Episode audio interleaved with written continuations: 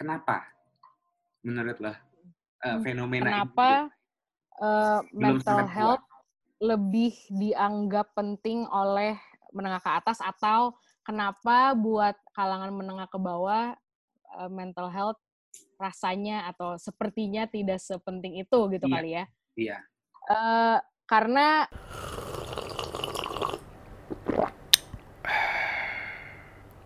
Hai folks, nah apa kabar nih? Uh, balik lagi bersama gue uh, Yasir Fandi di podcast Yasha Momen. Jadi kali ini uh, gue kedatangan, menurut gue ini uh, tamu yang tamu yang paling tamu yang paling formal dan dan uh, bertanggung jawab karena biasanya tamu gue tuh tamu gue tuh yang apa yang, tuh formal?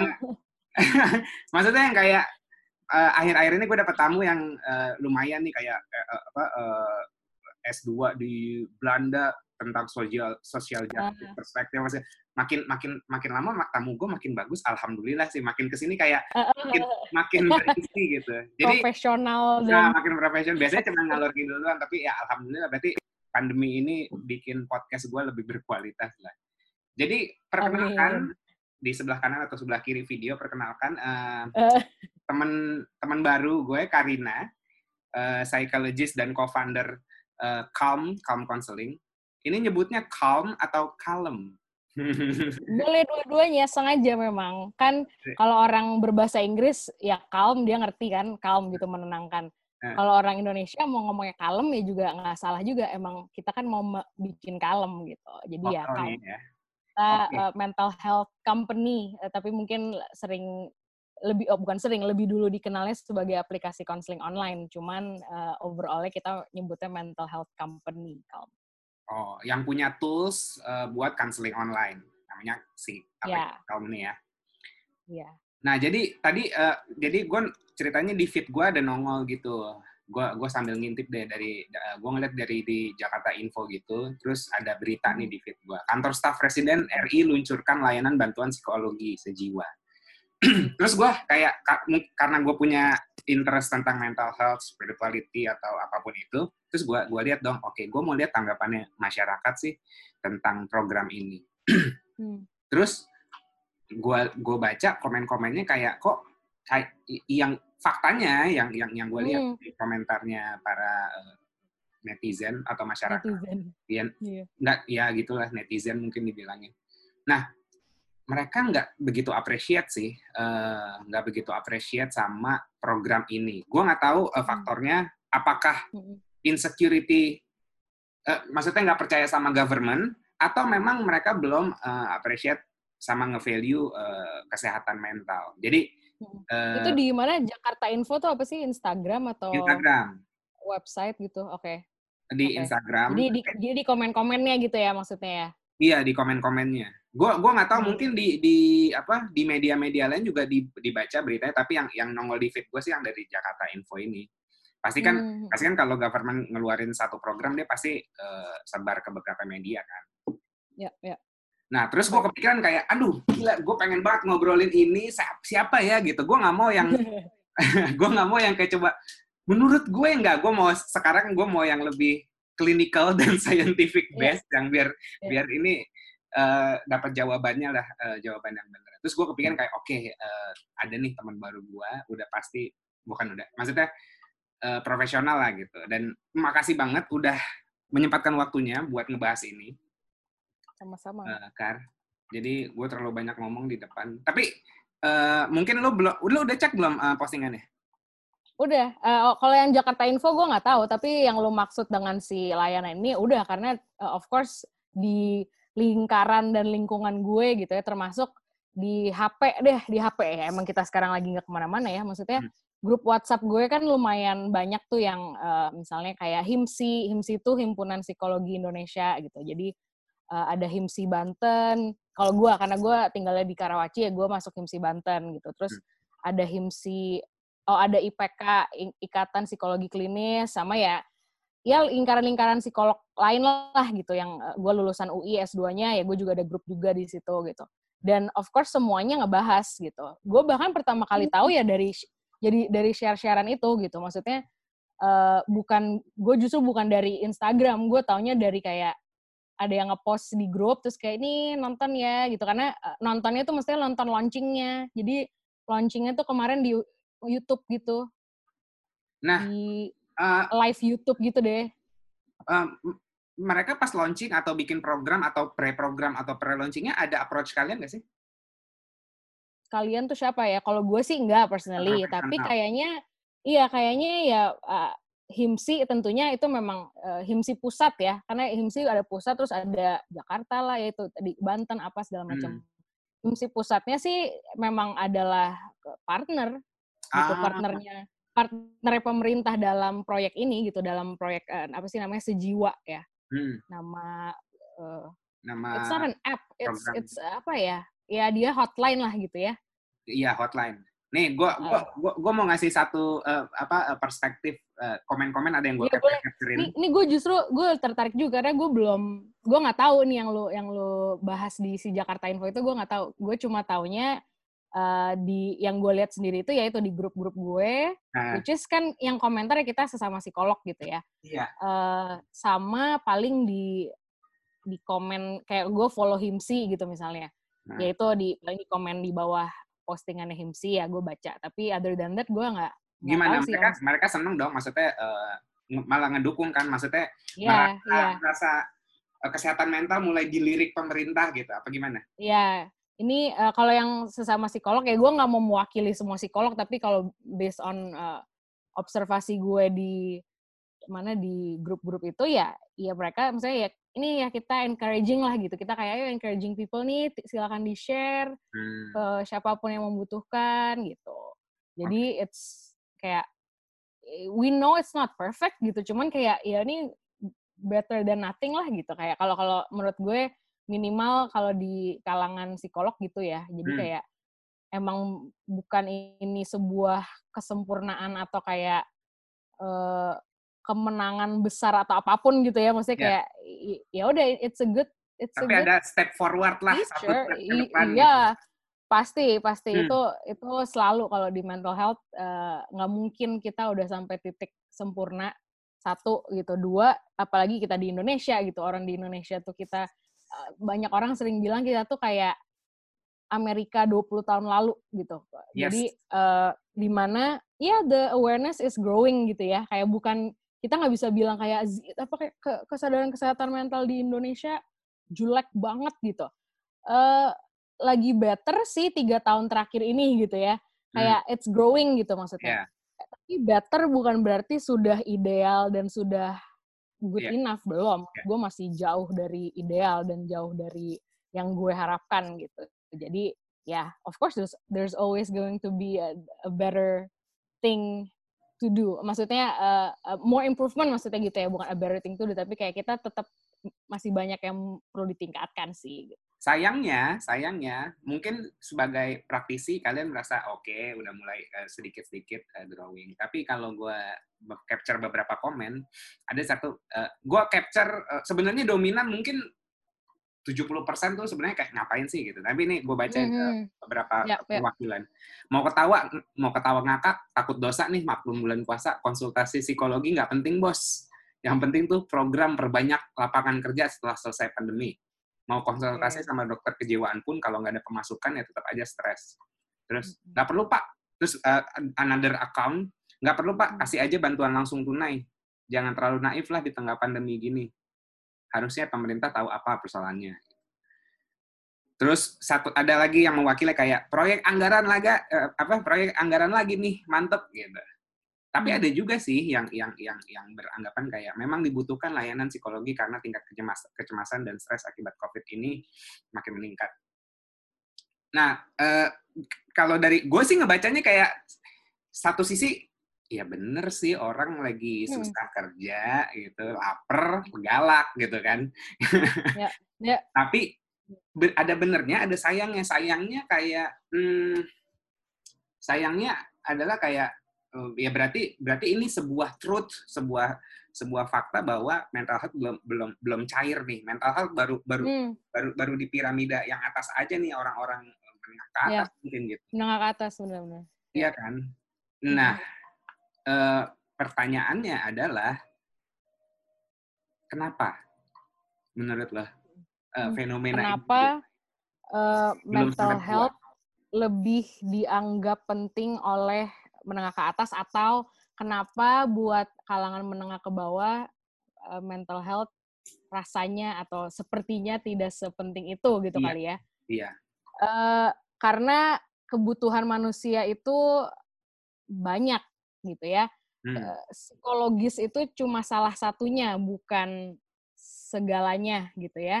Hmm. Uh, bener siapa sih tadi yang komen pokoknya ya mendingan uh, kasih uang gitu misalnya. Hmm. Maksudnya bu, bukan maksud gue bener tapi kayak I understand hmm. orang itu ngerasa dia mungkin gitu ya si orang itu ya dia lebih butuh uang daripada dukungan psikologis saat ini berarti kan kebutuh kita punya apa kita punya kebutuhan financial gitu hmm. jadi uh, itu psikologis uh, financial uh, physical gitu makanan hmm. tidur itu bio, biologis lah kita nyebutnya ya physical biologis gitu hmm. uh, terus uh, generally security gitu uh, tapi banyak intinya kebutuhan kita banyak kalau ada yang mau Google itu ada yang namanya Maslow Hierarchy of Needs gitu ya. Uh, apa gue nggak tahu sih lu bisa ketikin apa nggak atau nggak ngaruh yeah. cuman ya nanti mungkin di, di captionnya lah or something gitu yeah. ya pokoknya hmm. Maslow Hierarchy of Needs gitu ini teori ya teori kan yeah. bisa kayak kalau lu nggak percaya ya udah gitu hmm. tapi ini teori, uh, teori yang gue juga gue belajar ya iya eh bentuknya segitiga loh mungkin iya, ada yang mengira itu ah. adalah Illuminati uh, ya apa gue belajar ini di S1 gitu bahkan hmm. ini bukan pelajaran S2 gitu ini anak S1 psikologi juga harusnya tahu kalau belum tahu payah gitu hmm. hmm. jadi uh, apa paling dia segitiga gitu kan paling bawah adalah physical atau biologis. Enggak belum psychological. Itu psychological mungkin kalau di segitiga itu emotional kali. Gue lupa saya namanya gitu ya. Ah, tapi yang paling paling bawah banget adalah uh, physical atau uh, biological yaitu ah. makanan intinya. Kayak badan lo butuh makanan minuman oh, okay, okay. Uh, tidur Iya, iya. Gitu. Say kayak kalau sayur pangan papan gitu misalnya. Ya, kalau ya, misalnya di bahasanya kita gitu ya. Hmm. And which means kalau need yang itu si makanan aja belum dapat, hmm. dia nggak akan mikirin need-need berikutnya gitu. Ya. Kayak Oh gitu ya, nggak uh, bisa loncat ya? Nggak bisa gitu. Dia akan, ya gue butuh ini dipenuhi dulu. Kasih gue makan, kasih gue nasi dulu, baru gue bisa mikirin mengembangkan diri bla bla bla. Mengembangkan diri itu udah level hmm. udah level atas tuh. Gue gue honestly gue nggak hafal nih ya. Mungkin Aktualisasi. paling atas. Iya nah, itu itu paling mentok. Itu udah udah kelas. Itu berarti kayak makanannya udah nggak pernah kekurangan deh kasarnya gitu. Ya, ya. at least kayak gitu ya gitu. So uh, ya kalau orang yang need bawahnya aja belum secara konsisten terpenuhi dia nggak akan merasa butuh yang lain gitu. Bukannya hmm. dia tidak butuh, tapi dia belum merasa butuh saat ini gitu. Karena yang hmm. bawah aja gue belum belum bisa makan gitu. Sebenarnya sama kayak nggak usah ngomongin kayak duit atau apa gitu ya, tapi bahkan ketika gini deh, taruhlah kita orang menengah gitu ya, kita nggak ya. harus kaya-kaya banget, tapi kekurangan banget juga enggak gitu. Jadi kita menengah, sehari-hari dalam kayak pekerjaan kita, interaksi kita, relationship segala macam, itu need itu aja tuh perlu dipenuhi dulu gitu. Maksudnya kalau kita lapar, kasarnya gitu aja, kita lapar, hmm. yang berfungsinya kagak optimal sih gitu. Kayak hmm. anak dari ini dari anak kecil sampai orang gede menurut gua nggak cuman umur tertentu gitu. Hmm. Makanya kalau gue gue tuh uh, background gue psikolog psikolog klinis anak gitu ya. Uh, tapi gue menangani dewasa muda juga. Misalnya gue uh, anak, remaja, dewasa muda sama orang tua gue gue bantu gitu. Gue selalu bilang kalau sama orang tua, misalnya anaknya mau ketemu gue gitu ya, mau mau konsultasi gitu kan, mau assessment, make sure anak ini apalagi yang anak-anak kecil banget gitu, udah tidur siang, udah makan, hmm. uh, ya kalau ya, good mood kan ya, ya kalau good mood mungkin faktornya banyak, tapi minimal ya itu udah makan sih kayak udah makan, udah kenyang dan udah tidur gitu. Karena Kalau enggak, ya dia cranky dan most likely cranky-nya bukan karena anak ini nakal dan bermasalah seperti Hmm. dugaan orang tuanya, tapi dia lapar dan kurang tidur gitu. Hmm, hmm. Jadi eh, ini bu- nggak cuma jangan cuma ngomongin kayak on a big scale gitu ya kayak wah kita hidup kita ini adalah gitu. Enggak, sehari-hari juga Maslow hierarchy of needs itu juga jalan gitu. Hmm. Lu kalau belum makan, belum tidur, yang nggak bisa berfungsi dengan optimal intinya gitu. Lu nggak bakal mikirin misalnya bangun tidur gitu ya.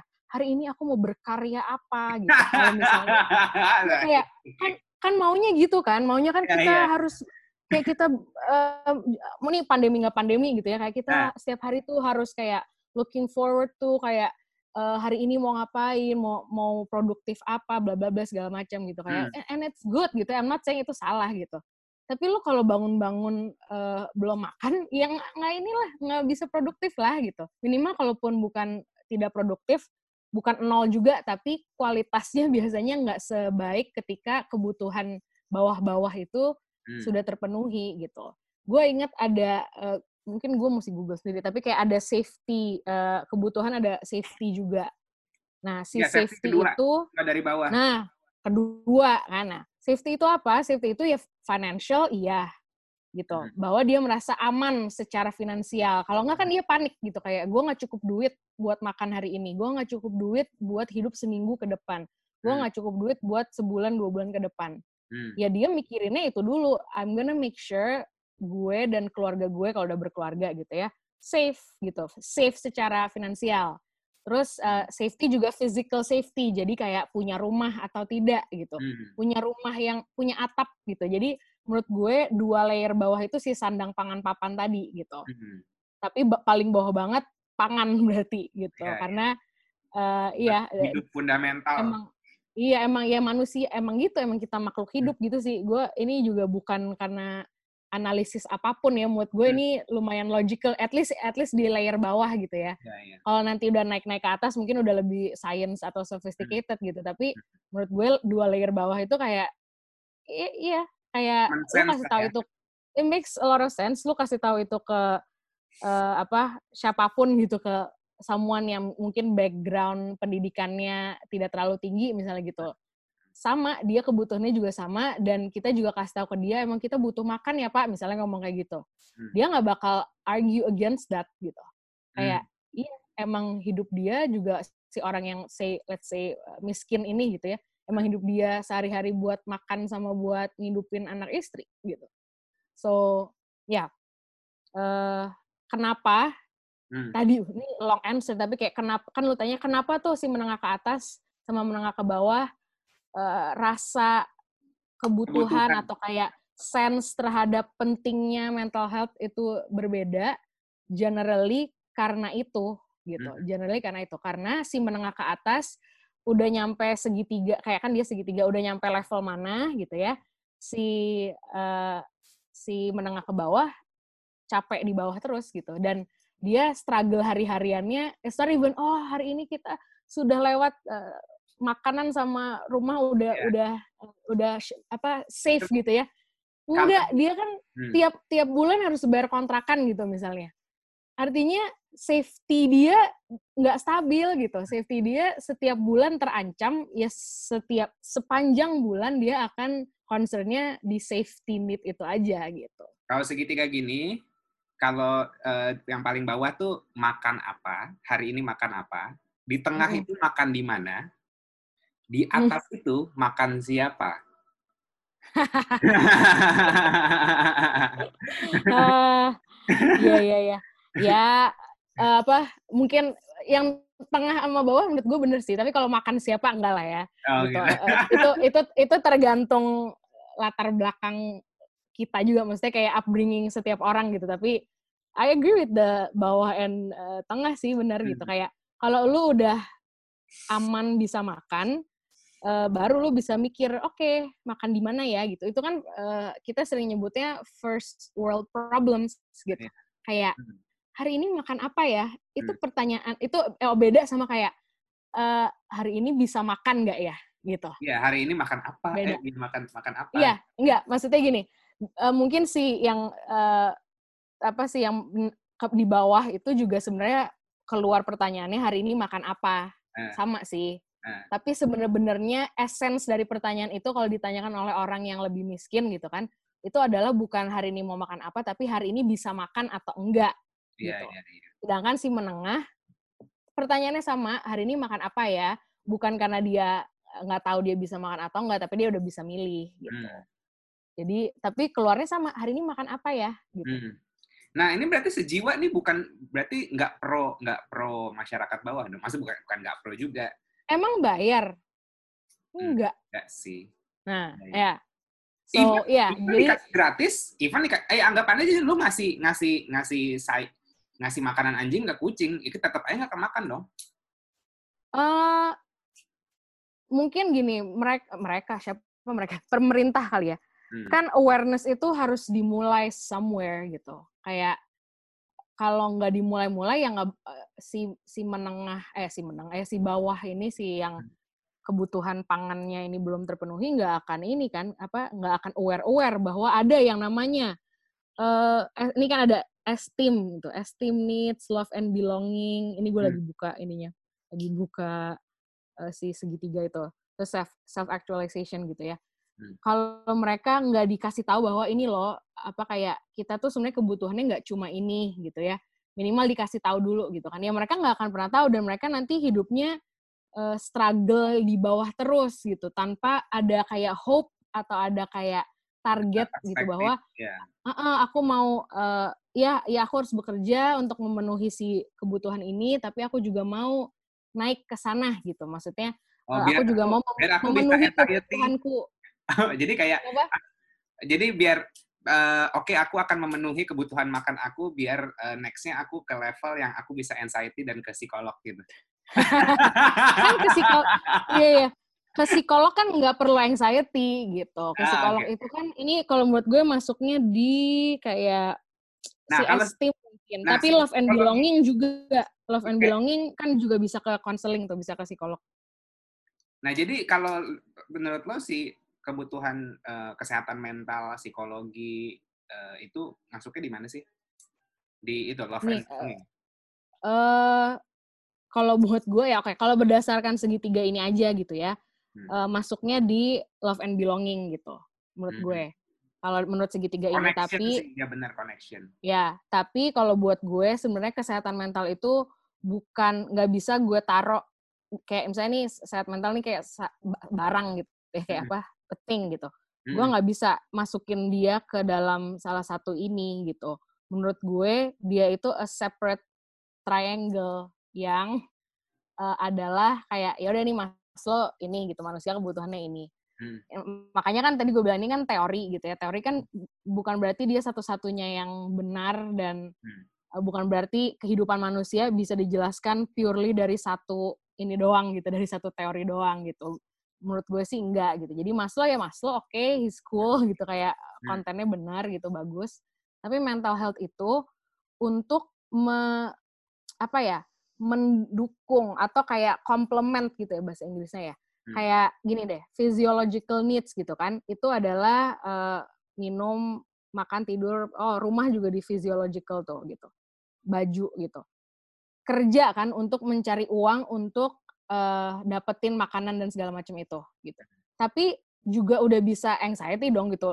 Jadi anxious kan nggak perlu menengah lu ya lu di bawah justru eh, udah anxious juga gitu kan ya anxious itu kayak gue bisa bayar kontrakan nggak ya eh, Iya, bulan iya, ini gitu kan Iya. nah kalau dia overwhelm si orang kita sebutnya si orang gue nggak suka sih tapi yaudah deh taruhlah miskin tengah kaya gitu deh ya biar gampang aja lah gitu Hmm, hmm, hmm. tiga orang aja gitu kita kita eh, kita kategoriin ya padahal kan kategori manusia ya banyak bener gitu. Hmm. Udah si miskin, si tengah, si kaya gitu. Hmm. Si miskin bisa cemas juga dan kalau dia cemasnya sampai overwhelming gitu ya sampai kayak oh my god eh, ya level ya oke lah ekstrimnya level klinis gitu misalnya Hmm. dan dan bisa gitu mereka bisa mengalami eh, kecemasan yang sebesar itu gitu kalau dia cemas segitunya dia nggak bisa produktif kerja untuk memenuhi kebutuhan pangan dan papannya loh gitu Hmm. karena dia jadi freeze gitu misalnya atau ya dia jadi disfungsional gitu kayak kan eh, kalau definisinya gangguan kesehatan mental itu adalah sudah mengganggu keberfungsian gitu Hmm, hmm, hmm. jadi Bisa, si miskin bisa saking cemasnya keberfungsiannya terganggu, maka dia tidak bisa bekerja, hmm. maka dia tidak bisa punya makanan gitu, nggak bisa bayar kontrakan gitu. Berarti sebenarnya itu, kalau, kalau cemas cemasnya harus dibantu dong sama si mental health support ini gitu, hmm. supaya dibantu di uh, turunin gitu ke level yang tidak mengganggu supaya dia bisa bekerja dengan produktif gitu. Kalau gue gitu ya, ini ini pandangan gue terhadap kan lu tanya oh mental health ditaruhnya di mana? Buat gue uh, dia nggak nggak ada di situ gitu. Dia ini segitiga sendiri mental health is parallel or next to it gitu. Ya jadi dan bersama needs, dari bawah. iya needs dari atas sampai bawah needs-nya tetap ada uh, hmm. tetap uh, tetap ada. Tapi tingkat kesadarannya kali ya mm -mm.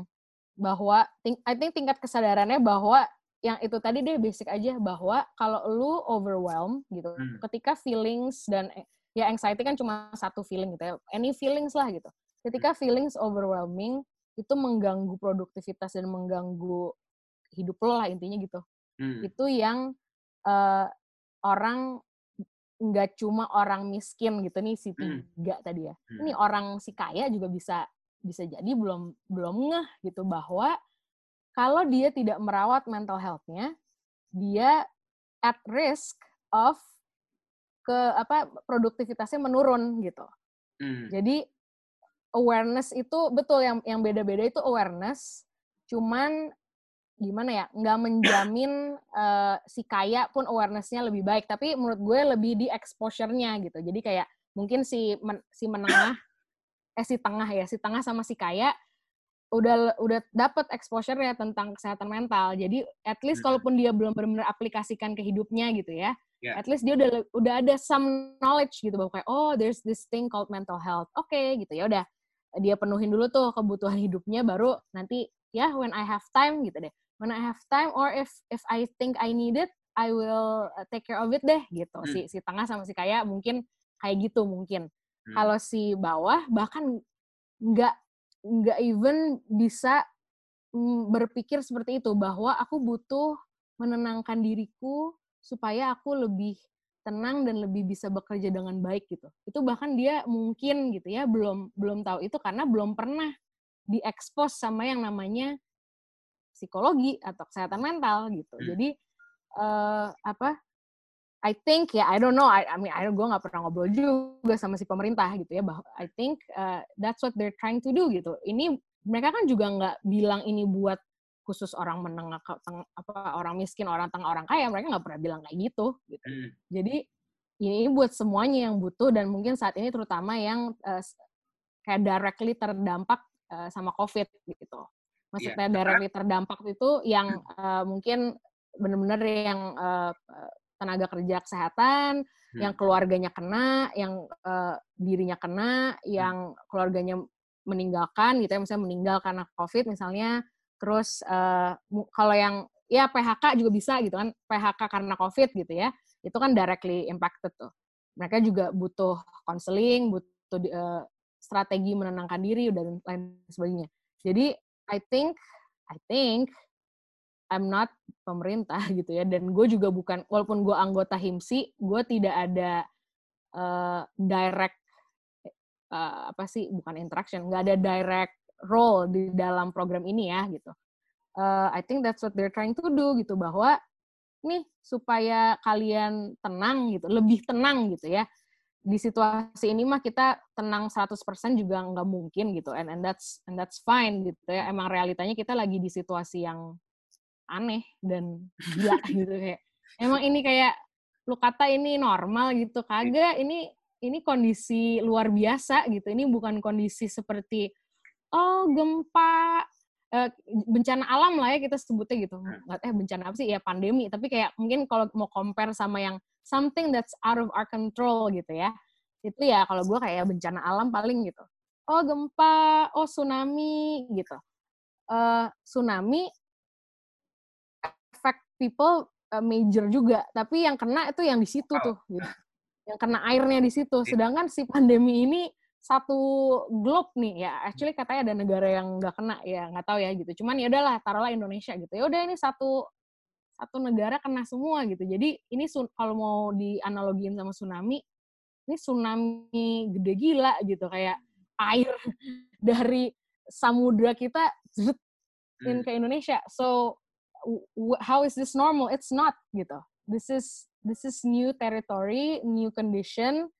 Um, so if people are trying to, you know, trial and error, trying to figure out how to live their life now, including the government gitu ya, maksudnya kayak kita sebagai kita siapa sih? Kita uh, civil servant ya? Apa sih bahasa Indonesia-nya? Sipil gitu. Kita ya, kita warga rakyat warga sipil. warga sipil kan gitu. Ya kita sebagai warga sipil aja juga trial and error uh, trying to figure out our life kan di di pandemi ini gitu. Pemerintah kan juga manusia gitu. Kayak ini gue mencoba netral aja gitu ya. Kayak pemerintah juga isinya manusia yang lagi trial and error nih. Kayak lagi lagi figuring out what they think the country needs gitu. What they think the hmm. people needs gitu. Dan mereka tidak salah mendeteksi bahwa ini uh, kesehatan mental adalah salah satu kebutuhan manusia gitu. Karena emang bener eh, gue lu tanyanya apalagi ke gue gue psikolog gitu. Gue uh, buat gue physical and mental health itu sama pentingnya gitu. Hmm. bahkan jujur-jujurnya mungkin gue ngerasa mental health lebih penting dari physical health gitu. Tapi uh, harusnya nggak gitu gitu ya kayak se sebenarnya unbiasedly it's it's the same it's just as important gitu. Which means kalau cuma satu yang diurusin dan satunya lagi enggak gitu ya ya tetap hidup manusia yang siapa pun orang ini nggak oke okay, gitu. Karena kayak misalnya oh oke okay, aku akan fokus ke physical healthku aja gitu ya. Oke okay, sehat secara fisik mungkin kaya kayak punya kaya punya duit gitu kan maksudnya. Uh, bisa makan lalala tapi mental health-nya nggak diurusin setiap kali stres, setiap kali marah, setiap kali anxious, nggak dia apa-apain karena dia tidak merasa itu penting. Ya, this person might not like die physically gitu, karena kan tadi physically dia sehat gitu kan. But this person will not live a good life. Kayak I wouldn't want to be this person gitu, karena hidupnya nggak enak sih gitu, maju gitu. Pasti akan ada rasa hampa, rasa kosong dan lama-lama sebenarnya nanti akan sakit fisik juga kalau mental health nggak dirawat gitu. Karena mental health sama physical health relasinya ya relasinya deket banget sehingga makanya mungkin banyak yang udah sering dengar ya percaya nggak percaya tapi ini science gitu bahwa ketika lu cemas atau stres yang berlebihan ya gitu uh, yang di luar batas biasa lo gitu imun sistem lu uh, turun gitu apa kekuatan kekuatan imun sistem lu turun gitu. Itu benar gitu kayak ya mungkin orang nggak percaya karena nggak bisa lihat imun sistemnya kali gitu ya. Maksud gue I I I understand again ya yeah, I understand if you if you if you're finding it hard to understand gitu kali. Kayak uh, gue paham kenapa orang kesulitan memahami gitu kali ya karena memang mental health itu nggak kelihatan gitu. Kayak gue juga bahkan nggak usah mental health ya urusan corona ini gitu kan masih banyak tuh yang nakal bahkan gini kalau kalau yang memang tidak ada pilihan dan harus bekerja keluar gitu ya maksud gue itu ya gue nggak bilang mereka nakal ya gitu itu kan ya mereka memang harus gitu. Tapi masih banyak orang yang harusnya bisa di rumah aja dan meminimalisir aktivitas dan lain sebagainya tapi kagak gitu dia tetap keluar tetap kerumunan dan lain sebagainya gitu ya. Menurut gue itu ya itu lu selfish dan uh, bodoh sih menurut gue tapi ada yang ngomong gitu kal coba kalau corona tuh bentuknya kayak zombie gitu hmm. kalau bentuknya kayak zombie orang masuk ke rumah semua gitu hmm. karena kelihatan nih ada monster sedangkan corona sama kayak kalau gue compare sama mental health gitu ya hmm. sama kagak kelihatan gitu makanya orang kayak ah what is it kayak really? Apa apa pengaruhnya ke gue gitu? Apa pengaruhnya ke hidup gue? Sama kayak si mental health ataupun si corona gitu ya untuk si yang orang-orang yang nakal tadi gitu kayak ah nggak bakal lah gue kena nggak hmm. bakal lah gue mati gitu. Nggak mungkin kena corona. Sama kayak apa sih mental health? Stress ah enggak lah nggak itu gue cuma kurang apa uh, kalau orang lain yang ngomong kayak lu kurang doa aja gitu tuh paling sering. Atau kayak ah whatever lah ini gue cuma karena lagi banyak kerjaan aja ntar juga kalau kerjaannya uh, beres juga gue nggak apa-apa lagi gitu misalnya. Sama gitu kayak gitu mindsetnya karena nggak kelihatan gitu. Jadi sedangkan kita kalau dengkul luka aja langsung oh berdarah langsung di uh, dihansaplasin gitu kan. Hmm. kalau ingusan dikit aja langsung kayak obat gitu kalaupun nggak ke dokter gitu ya kayak obat flu nih obat flu gitu. Jadi physical health lebih gampang dirawatnya karena kelihatan gitu. Hmm. Makanya awareness si mental health rendah karena tidak kelihatan gitu kali ya. Hmm. Secara umum mungkin gitu kenapa ada perbedaan tingkat awareness pada orang gitu. Satu kalau misalnya kita bandinginnya berdasarkan ini rangkum lagi gitu ya, berdasarkan SIS eh, itu uh, socio-economic status itu berdasarkan exposure-nya gitu ya. Uh, dua, kalaupun sudah exposed gitu atau sudah educated uh, terkait mental health tetap ada uh, perbedaan apa sih perbedaan tingkat awareness tadi hmm. berdasarkan uh, berdasarkan pengalaman hidup sih mungkin gitu ya pengalaman hidup sama berdasarkan ini kagak kelihatan gitu. Kayak ada yang kal ada yang nggak kelihatan dia uh, sudah yakin dan percaya kayak iman kali ya. Satu, hmm satu lagi atau beberapa orang lain yang nggak kelihatan artinya nggak ada gitu. Kayak hmm. kalau nggak kelihatan ya nggak perlu diapa-apain nggak perlu dirawat gitu. Jadi itulah menurut gue eh, kenapa ada perbedaan tingkat kesadaran gitu. Nah di uh, apa pengalaman lo as a profesional ada peningkatan nggak buat konseling selama pandemi ini? Uh, specifically di Calm uh, di konseling online ya maksudnya di aplikasi ada gitu. Uh, jadi apa namanya kita ya as gue selalu ya udahlah ya jujur aja lah. Maksudnya kayak as a business kalau dikat abisnya ntar ntar gue justru gue nggak mau orang kayak wow jadi kamu sekarang kaya raya gitu kaget cuy gitu. Masih masih berjuang dan masih butuh uang gitu. Jadi secara bisnis ya Nah. Ya ini kalau misalnya kita maslowin secara bisnis, kaum tuh masih di, kaum masih di dua bawah men gitu. Oke okay, oke okay, oke. Okay. Tapi kita gini, kaum masih di kalau kita compare nggak apa-apa sih ini menarik juga soalnya karena bisnis-bisnis lain misalnya maksud gue pengusaha-pengusaha lain yang mendengarkan podcast ini juga mungkin bisa uh, can relate gitu ya. Yeah, yeah. You can use the Maslow hierarchy of needs too gitu yeah. because your business is an entity gitu kan lu orang, lu juga entity, lu sendiri punya ini segitiga gitu. Tapi bisnis lu pun punya segitiga ini. Mungkin actually somebody, I'm sure ada yang pernah bikin uh, khusus bisnis kali ya, misalnya Maslow hierarchy of needs of business gitu. Anyway, ya udah kamu tuh kita masih berjuang untuk memenuhi dua bawah gue salut sih gue salut sama statement lu maksudnya kayak seorang co-founder yeah. bisa embrace the the, the oh ya em, gini kalau ini pertanyaan semua podcast kalau nanyain gue tentang COVID ya gitu. Jadi hmm. mesti gimana Mbak Karina supaya kayak di pandemi ini? Nomor satu acceptance gitu. Jadi gue sih sudah gitu kayak gue bisa se-chill ini, bisa hmm. kayak produktif, eh, bener-bener produktif di hari-hari gue walaupun di rumah aja. Karena gue udah acceptance dulu gitu bahwa uh, realita hidup gue apa aja gitu. Kayak oh kayak gue sekarang nggak bisa keluar, hmm. bisnis sekarang kondisinya gini, oke okay, hmm. kita mesti majunya gini, bla bla bla. Hmm. Ya gini, so I was saying, uh, my uh, beda mungkin bedanya calm dari uh, any business gitu lah atau kayak bisnis lain yang mungkin kayak aduh struggling struggling struggling gitu. Hmm. Kita juga masih struggling di bawah, tapi kita sudah tahu kita mau ke mana gitu. Kayak kita udah tahu tuh self actualizationnya pengennya kayak gimana. Hmm. Jadi kita uh, nggak nggak stres-stres untuk kayak gimana nih biar bisa minum, biar bisa makan gitu. Karena yeah. kalau kita, orang yang ini ya again kalau mau di compare sama si uh, yaitu orang-orang yang belum tahu bahwa your needs itu nggak cuma air dan makanan dan baju gitu, bukan cuma sandang pangan papan gitu. Jadi kayak mereka kalau yang cuma tahu oh oke okay, that's all I need in life, alright, ya udah dia kerjanya cuma buat sandang pangan papan aja. Sedangkan kaum ya, ya misalnya kayak orang lain gitu, atau gue gue pribadi juga gitu ya.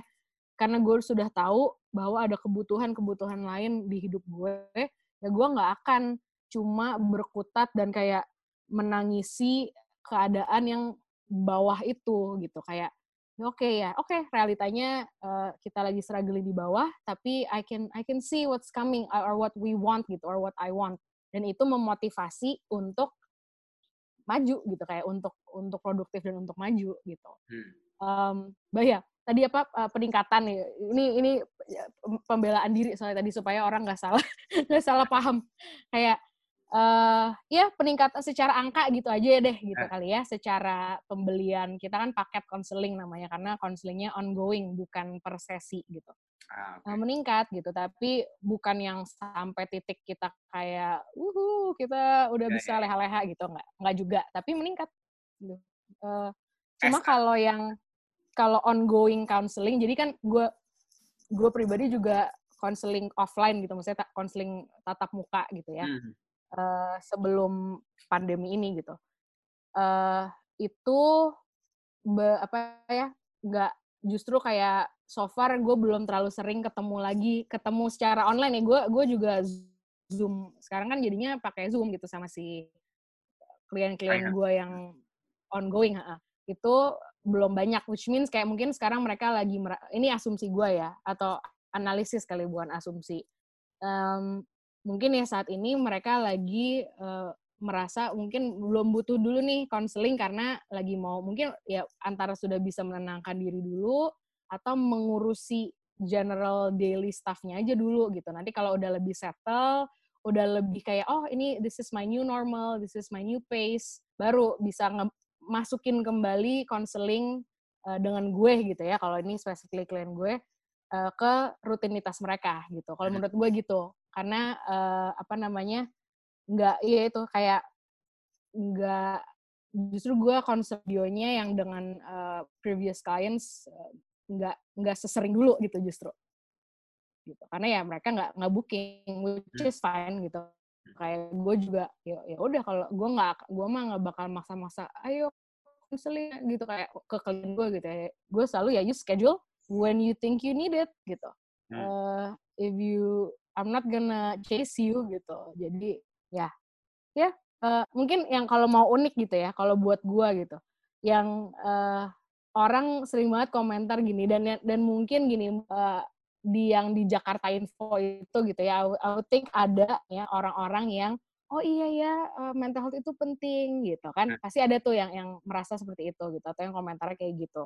Gua gua sebagai psikolog yang kayak uh, gue lately dapat komentar itu banyak gitu. Masih kayak iya mental tuh penting ya. Emangnya kita harus harus menjaga mental health kita ya gitu. Gue kayak iya emang iya. Tapi gue kayak iya dari dulu juga penting gitu. Kayak ke mana aja lu? Gitu. Kalau kalau gue gitu gitu. Kayak uh, lah kemarin gak ada pandemi juga mental health penting gitu. Jadi kayak eh, why is this information? Gitu. Tapi kayak again again I understand gitu karena awareness masih rendah dan lain sebagainya I can see why um, baru sekarang gitu kayak mental health itu dianggap lebih penting atau dianggap penting gitu lah karena uh, pressure-nya lagi lebih banyak dari biasanya.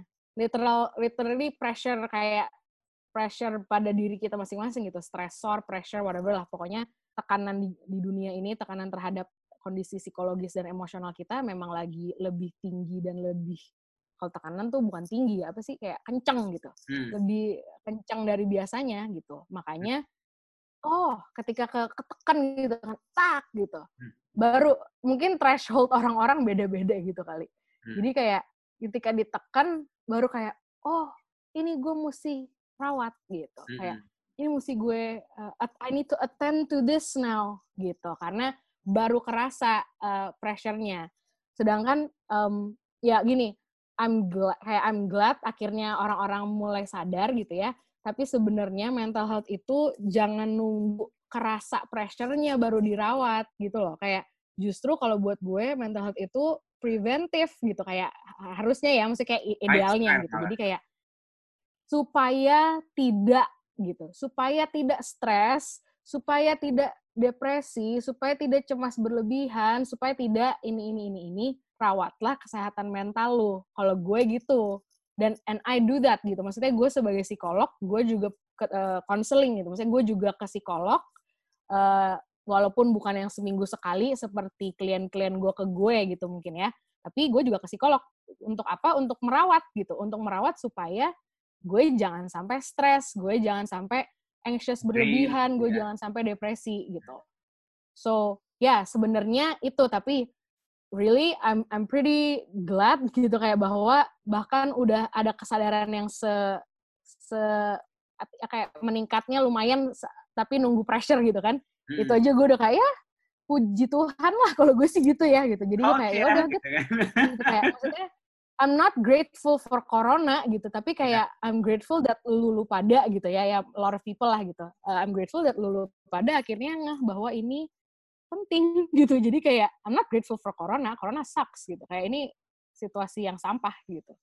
Tapi ya bagus lah kalau lu jadi memahami bahwa at least mikir gitu kayak oh iya ya gue mesti merawat kesehatan mental gue gitu orang stres gara-gara apa sih dia nggak produktif dia ngerasa nggak produktif ini ini ngomongin yang ini deh yang hmm. ngomongin yang yang apa uh, yang memang dia uh, udah aware sama mental health-nya hmm. Hmm. hmm. nah biasanya yang apa stres stres itu intinya ada tekanan aja dalam hidup gitu tekanan itu bisa dari dalam jadi kayak internal jadi stresor itu sumbernya internal sama eksternal gitu. Kalau internal ya diri lo sendiri intinya gitu. Jadi kayak ekspektasi yang lo taruh buat diri lo sendiri.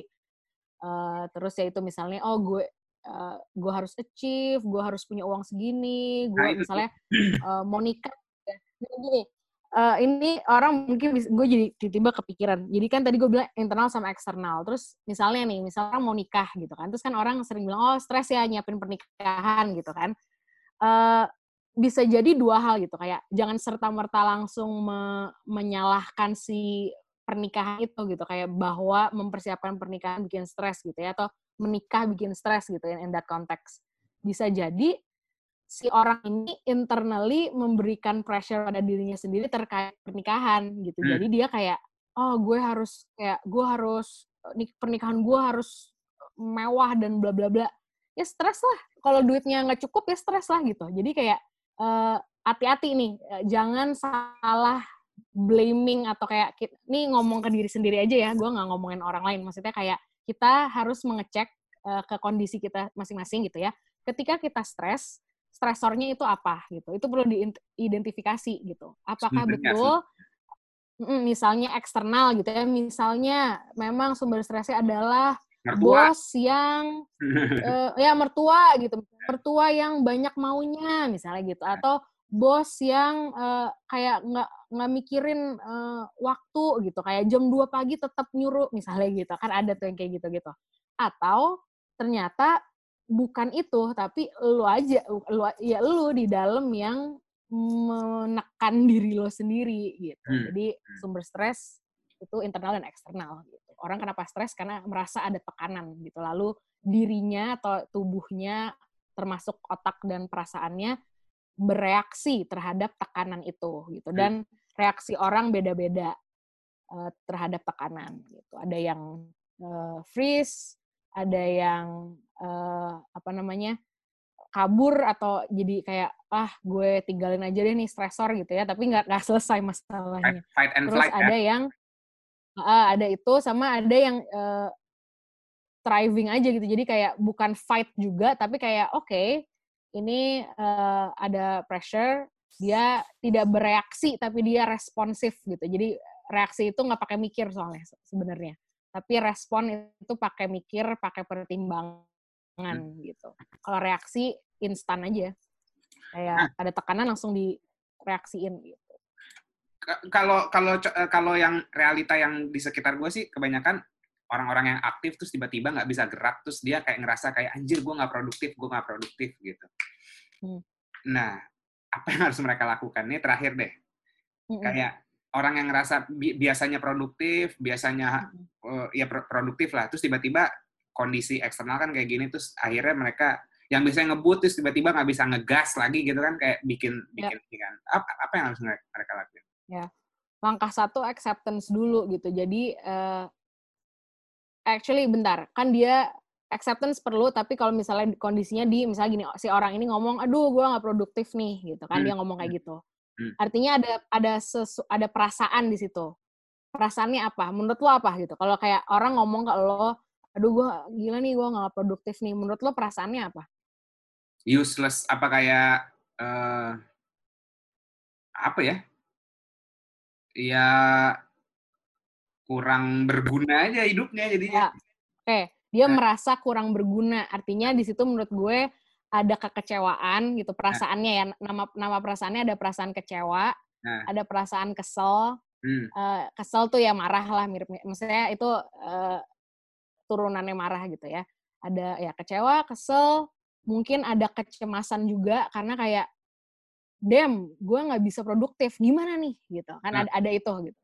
Jadi carilah eh, di di orang-orang yang lagi ngomong itu ya. Jadi sebelum acceptance maksud gue nanti acceptance juga acceptance of of the situation gitu. Maksud gue of corona gitu. Jadi kayak bahwa corona entah kapan kelarnya gitu ya. Itu perlu di accept dulu instead of kapan ya, kapan ya, kapan ya gitu. Sama eh, jangan kayak eh, hopeful boleh dan harus karena hopeful tuh bikin kita tetap hidup sih. Eh, itu penting banget gitu. Tapi jangan yang denial terus kayak setiap hari harapannya kayak "Eh, besok corona kayak "Be- semoga besok corona kelar corona gitu Jadi- terus nggak ngapa-ngapain gitu jadi eh, itu acceptance tuh maksudnya of the situation of the uncertainty.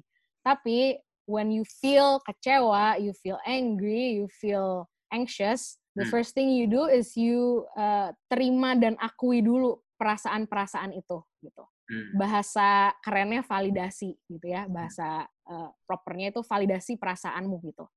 Bahwa ya itu jadi eh, a- harus ditarik perasaannya dari eh, pikirannya. Itu kan yang dia ucapkan itu adalah pikiran Hmm. gue merasa eh, dia ngomongnya merasa sih ya tapi sebenarnya itu kan ya pikiran gitu itu eh, gue gue nggak produktif nih gitu Hmm. Peras- makanya tadi gue tanya perasaannya apa di balik Hmm. kalimat itu perasaannya eh, tiap orang beda-beda tapi paling umum itu tadi ya udah yang divalidasi itu bukan pikirannya tapi perasaannya jadi eh, ke di- diri sendiri aja ya gitu ya kalau misalnya validasi perasaan orang lain juga bisa dan eh, sangat disarankan. Jadi misalnya ada orang yang curhat sama lo dan bilang kayak gila nih ya sure gue gara-gara corona gue jadi nggak produktif banget nih. Gitu Hmm. kan Eh, ya dan ya, maksudnya itu pun gue lakukan lah. Maksudnya orang misalnya curhat ke gue gitu.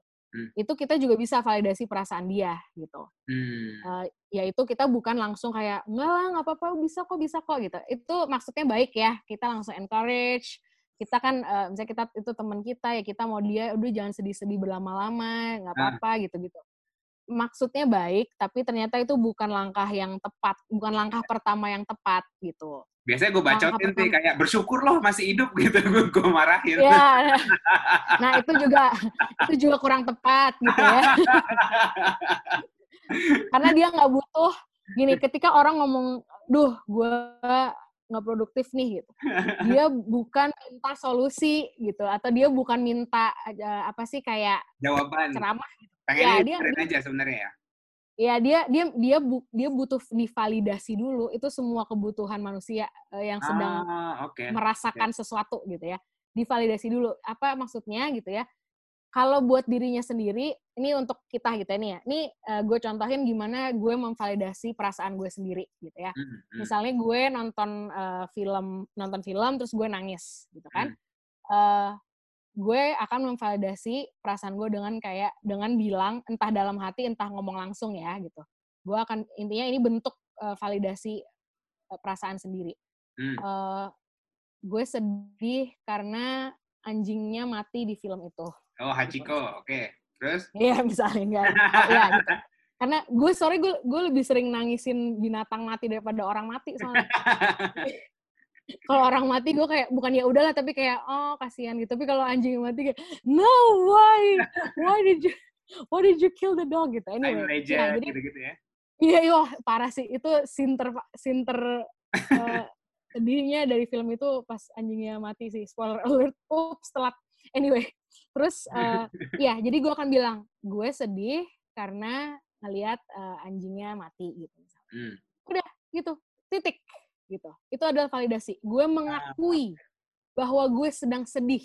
Ah, karena yang apa apa yang biasa dilakukan orang dia nangis nangis kan? Nangis kan ya most likely sedih tapi nangis kan bisa perasaan lain ya. Makanya lu mesti mengenali pada diri lo sendiri bentuk setiap perasaan itu kayak gimana gitu dan hmm. eh, si air mata yang itu eh, lagi mengsignify perasaan apa karena gue kalau yang eh, mar eh, bukan gue ada orang-orang yang marah misalnya lagi marah banget juga nangis gitu Iya. terus Gini, kalau misalnya kalau misalnya kita nggak validasi gitu ya, ini ke ini sorry agak back and forth gitu ya ke Iya, iya, diri sendiri sama ke orang lain gitu. Tapi misalnya kita ngelihat orang lain mengeluarkan air mata gitu.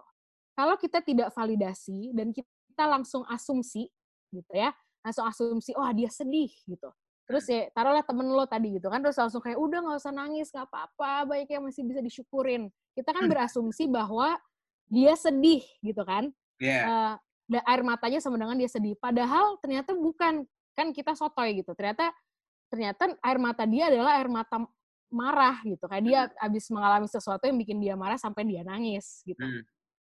Makanya salah dong kalau kita langsung uh, ngasih encouragement yeah, dan ngasih ini itu harus harusnya validasi dulu. Nah, hmm. bedanya validasi diri sendiri sama orang lain adalah ketika validasi diri sendiri, kalimatnya e, bentuknya titik. Jadi kalimat belakangnya titik gitu. Aku sedih karena melihat anjing mati di film titik. Gitu. Hmm. Kalau di orang lain adalah bentuknya pertanyaan, karena kita lagi ngecek. Gitu. Kita hmm. mesti uh, konfirmasi dulu gitu. Jadi ya itu validasi, tapi kita mesti konfirmasi dulu gitu. Hmm oh lu uh, kalau misalnya ya kalau kita udah kira-kira tahu gitu misalnya kalau yang udah kira-kira tahu tuh orang barusan putus gitu lah ya kita uh, kita udah tahu ada fakta bahwa mereka ya teman kita putus gitu terus kita ngelihat dia uh, nangis atau misalnya di sosial di sosial medianya ngapain gitu uh. uh, oke okay, kita udah lebih bisa mengira-ngira oh kayak kayaknya dia sedih nih karena dia habis putus gitu kan ya udah so still we ask gitu eh uh, lo lagi sedih banget ya karena habis putus gitu. Hmm. Itu tanda tanya belakangnya gitu. Instead of langsung kayak udah nggak apa-apa, move on aja. Ah, okay. uh, you you can find someone better kok gitu. Daripada hmm. langsung kayak gitu, itu bukan uh, itu bukannya tidak dilakukan sama sekali tapi tapi nanti ya, ya, ya, ya. iya itu bisa langkah kedua langkah ketiga hmm. atau nggak perlu bahkan nanti dia bisa menyadari itu sendiri tanpa uh, lu perlu kasih saran itu ke dia gitu jadi nomor satu validasi aja dulu, nggak usah kita emang problem solver manusia tuh secara umum adalah problem solver gitu. Some people more than others gitu. Jadi kayak tapi in general ketika kita melihat masalah gitu ya, kita mau fix gitu. Hmm. So kita melihat teman kita menangis adalah suatu masalah hmm. maka kita mau fix masalah itu gitu padahal itu belum it, it's it's normal to cry dan itu hmm. belum tentu masalah gitu ya dia lagi nangis aja ya udah didengerin aja ditemenin aja gitu bahkan uh, ketika kita mau membantu teman gitu ini udah maju lagi dari validasi jangan langsung asumsi sini sini sini gue temenin sini yuk kita belanja aja yuk uh, biar happy yuk kita ini misalnya lagi nggak corona ya yuk kita naik gunung aja yuk biar kayak lu rilis segala macam gitu ya. Uh, daripada kayak gitu tanya dulu what do you want me to do? Gitu. Jadi kayak kan udah validasi nih dia sedih gitu ya taruhlah kita pakai contoh yang dia putus aja tadi gitu. Putus kayak udah divalidasi sedih ya gitu iya. Uh, I'm here gitu ya. Jadi the next step adalah kalau memang lu mau membantu dia gitu ya. Uh, maksud gue lu mau membantu dia adalah lu lagi di posisi yang memang bisa membantu. Bisa maksudnya ya ada waktunya, ya ada tenaganya gitu. Jangan lu nggak ada waktu, nggak ada tenaga, uh, memaksakan diri membantu gitu. Karena itu bakal backfire juga gitu. So yeah, if you wanna help someone, you tell them, hey, I'm here, I wanna help you. Terus tanya, what do you want me to do? Gitu what do you need help with? Gitu misalnya. Instead of sini sini sini yuk kita gini gitu. Itu kan balik lagi itu asumsi gitu. Intinya asumsi jangan deh gitu. Asumsi itu hmm. kurang-kurangin gitu. Selalu hmm. posisikan diri lo di posisi tidak tahu dan butuh tahu gitu. Jadi kayak kalau buat gue kalau di ekstrimnya gitu ya mendingan jadi orang kepo daripada orang uh, sotoy gitu tapi uh, kalau kepo yang negatif kan sebenarnya dia nggak mau ngebantu kan. Kepo yang negatif tuh kan sebenarnya cuma penasaran buat gosip gitu misalnya. Tapi kalau maksud gue kepo yang bagus tuh ya itu kayak temen gue tuh kenapa ya gitu. Instead of langsung kayak wah dia ini nih, pasti dia gini karena ini gitu. Jadi uh, gitu cara membantu orang bukan lu berasumsi ini adalah yang dia butuhkan, tapi lu tanya ke dia. Karena bisa misalnya ternyata gini, um, uh, eh, gue pakai contoh lain lagi yang saya orang meninggal. Uh, jadi misalnya kayak sahabat kita misalnya baru kehilangan orang dalam hidupnya yang yang uh, meninggal gitu ya.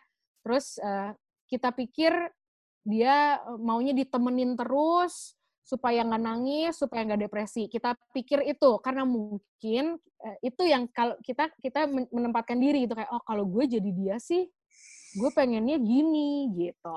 Jadi kita berasumsi oh dia juga pasti butuhnya ini nih gitu. Hmm. Padahal mungkin enggak. Jadi makanya nanya kan. Karena bisa jadi ketika lu mau membantu, lu harus open tuh uh, uh, open dulu bahwa mungkin dia butuh berbagai hal nanti lu baru bisa ngecek oh bisa nggak ya gue bantu itu atau hmm. uh, ternyata gue nggak bisa di area itu karena bisa jadi si orang yang baru saja kehilangan orang yang meninggal ini butuh bukan butuh sendiri malah ya dia mungkin butuh waktu sendiri bukan butuh ditemenin terus di ditepuk-tepuk terus bukan. Tapi mungkin ternyata dia butuh apa? Yang lebih praktis.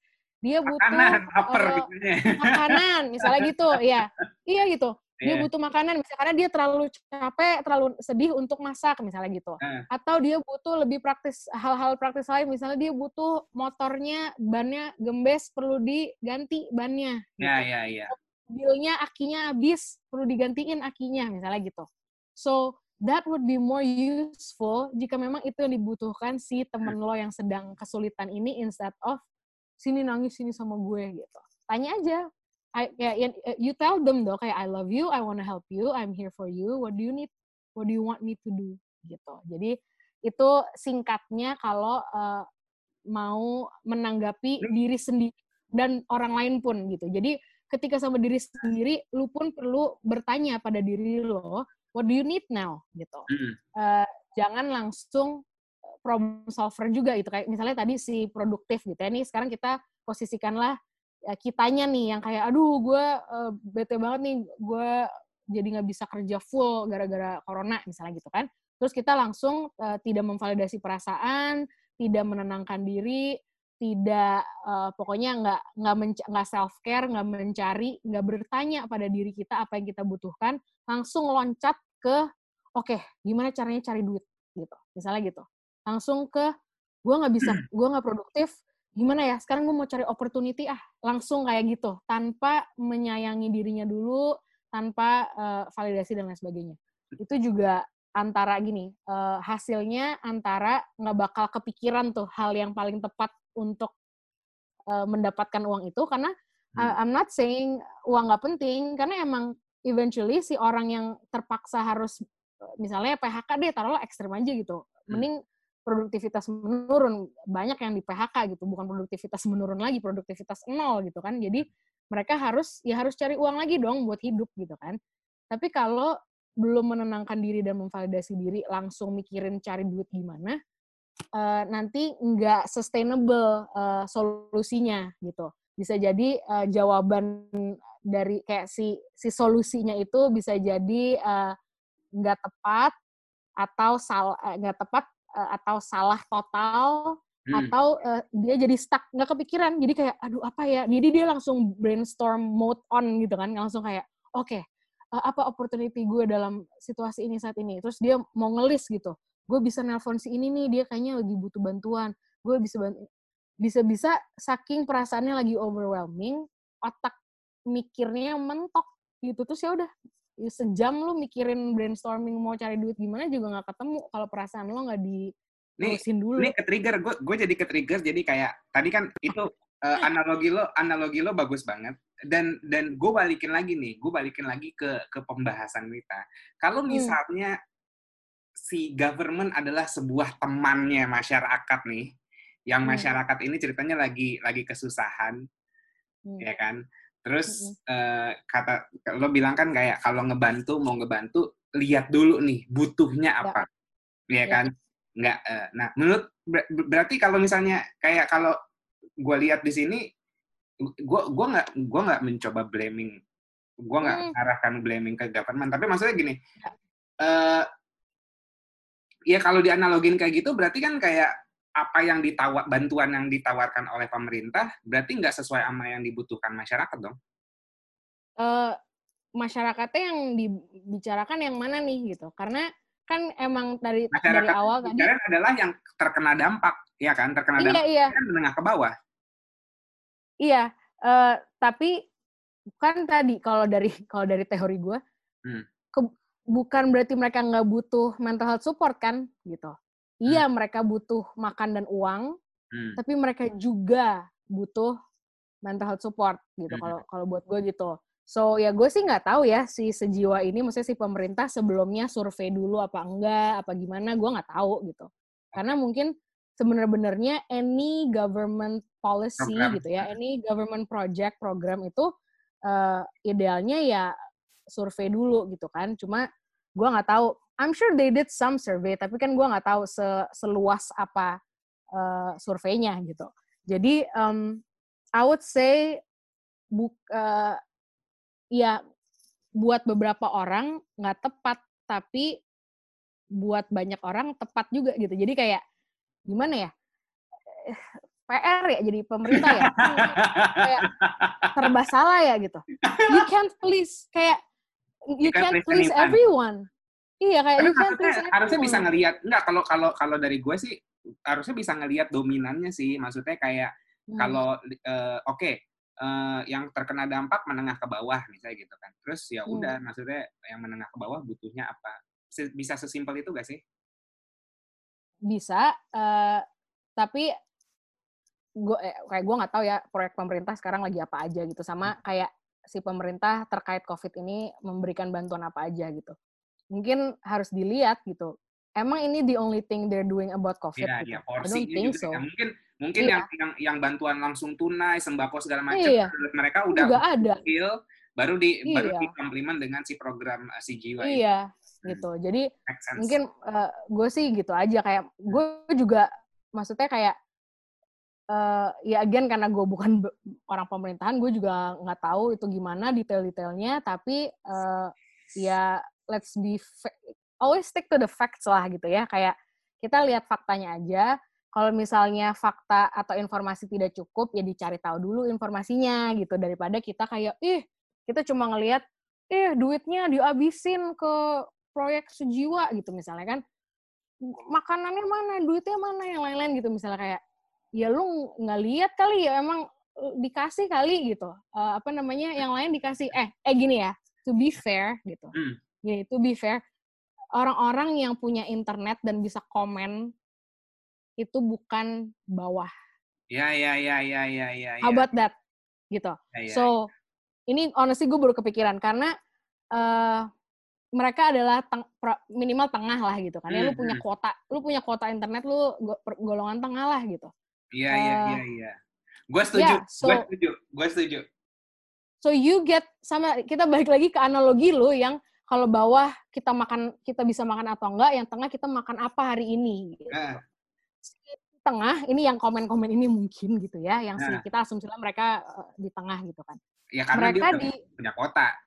Iya, Hmm. dan mereka di di uh, kondisi bisa melihat banyak kebutuhan gitu. Terus mereka ngerasa, wah ini ini lebih butuh ini nih Hmm. gitu. Jadi mereka mereka kan udah dapat makanan gitu.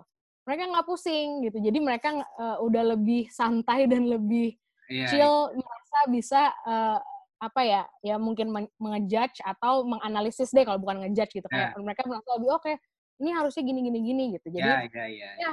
th- they you don't think you need it because you, I don't know you don't maybe gitu atau Mm-mm. ya lu lu belum uh, cukup tinggi awareness-nya untuk me- merasa bahwa itu penting gitu. Jadi ya uh, let's not uh, speak for anyone gitu deh kalau kalau gua gitu ya.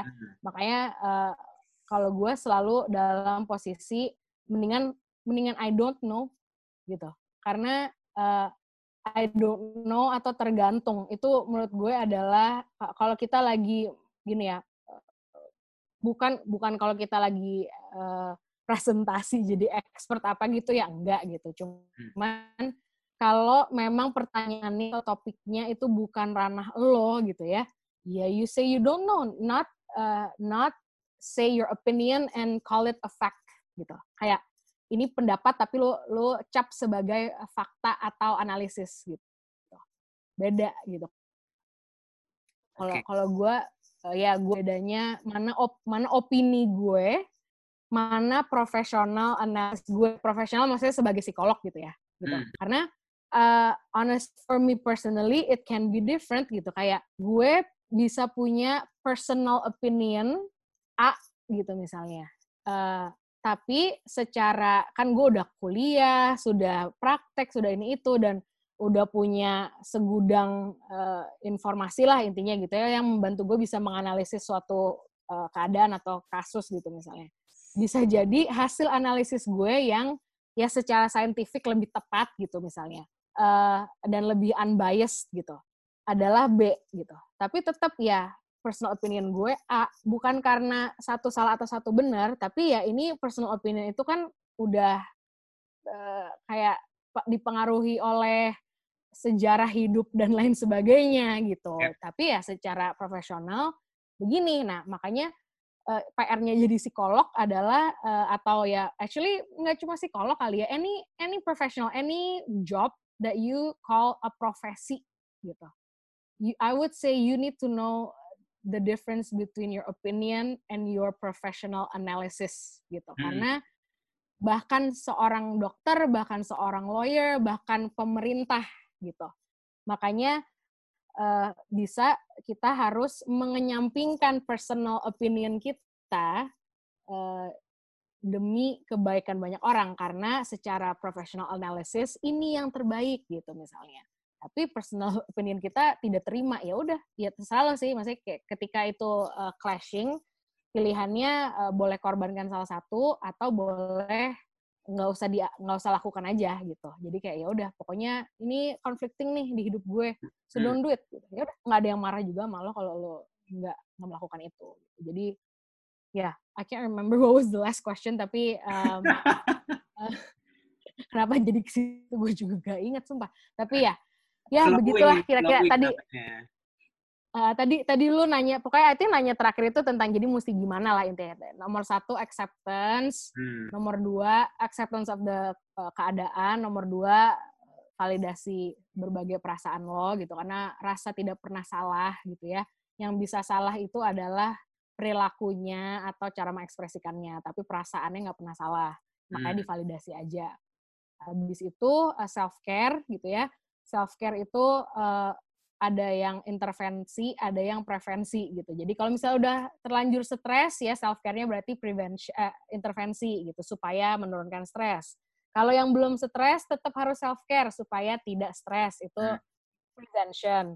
Hmm. Uh, lalu yang terakhir uh, latih otot bersyukur gitu sih. Latih otot bersyukur tuh maksud gue uh, bukan oh jadi gue mesti happy happy nih lagi corona gitu ya. Maksudnya kayak ini kan lagi musibah lagi bencana. Ya kagak gitu tapi bahkan di hari tersampah setiap orang pun tetap ada minimal satu tapi kalau gue kepengennya tiga gitu. Gue selalu encourage orang minimal tiga deh. Tapi ya udah deh kalau susah banget satu lah. Pasti ada satu hal yang masih bisa disyukuri gitu.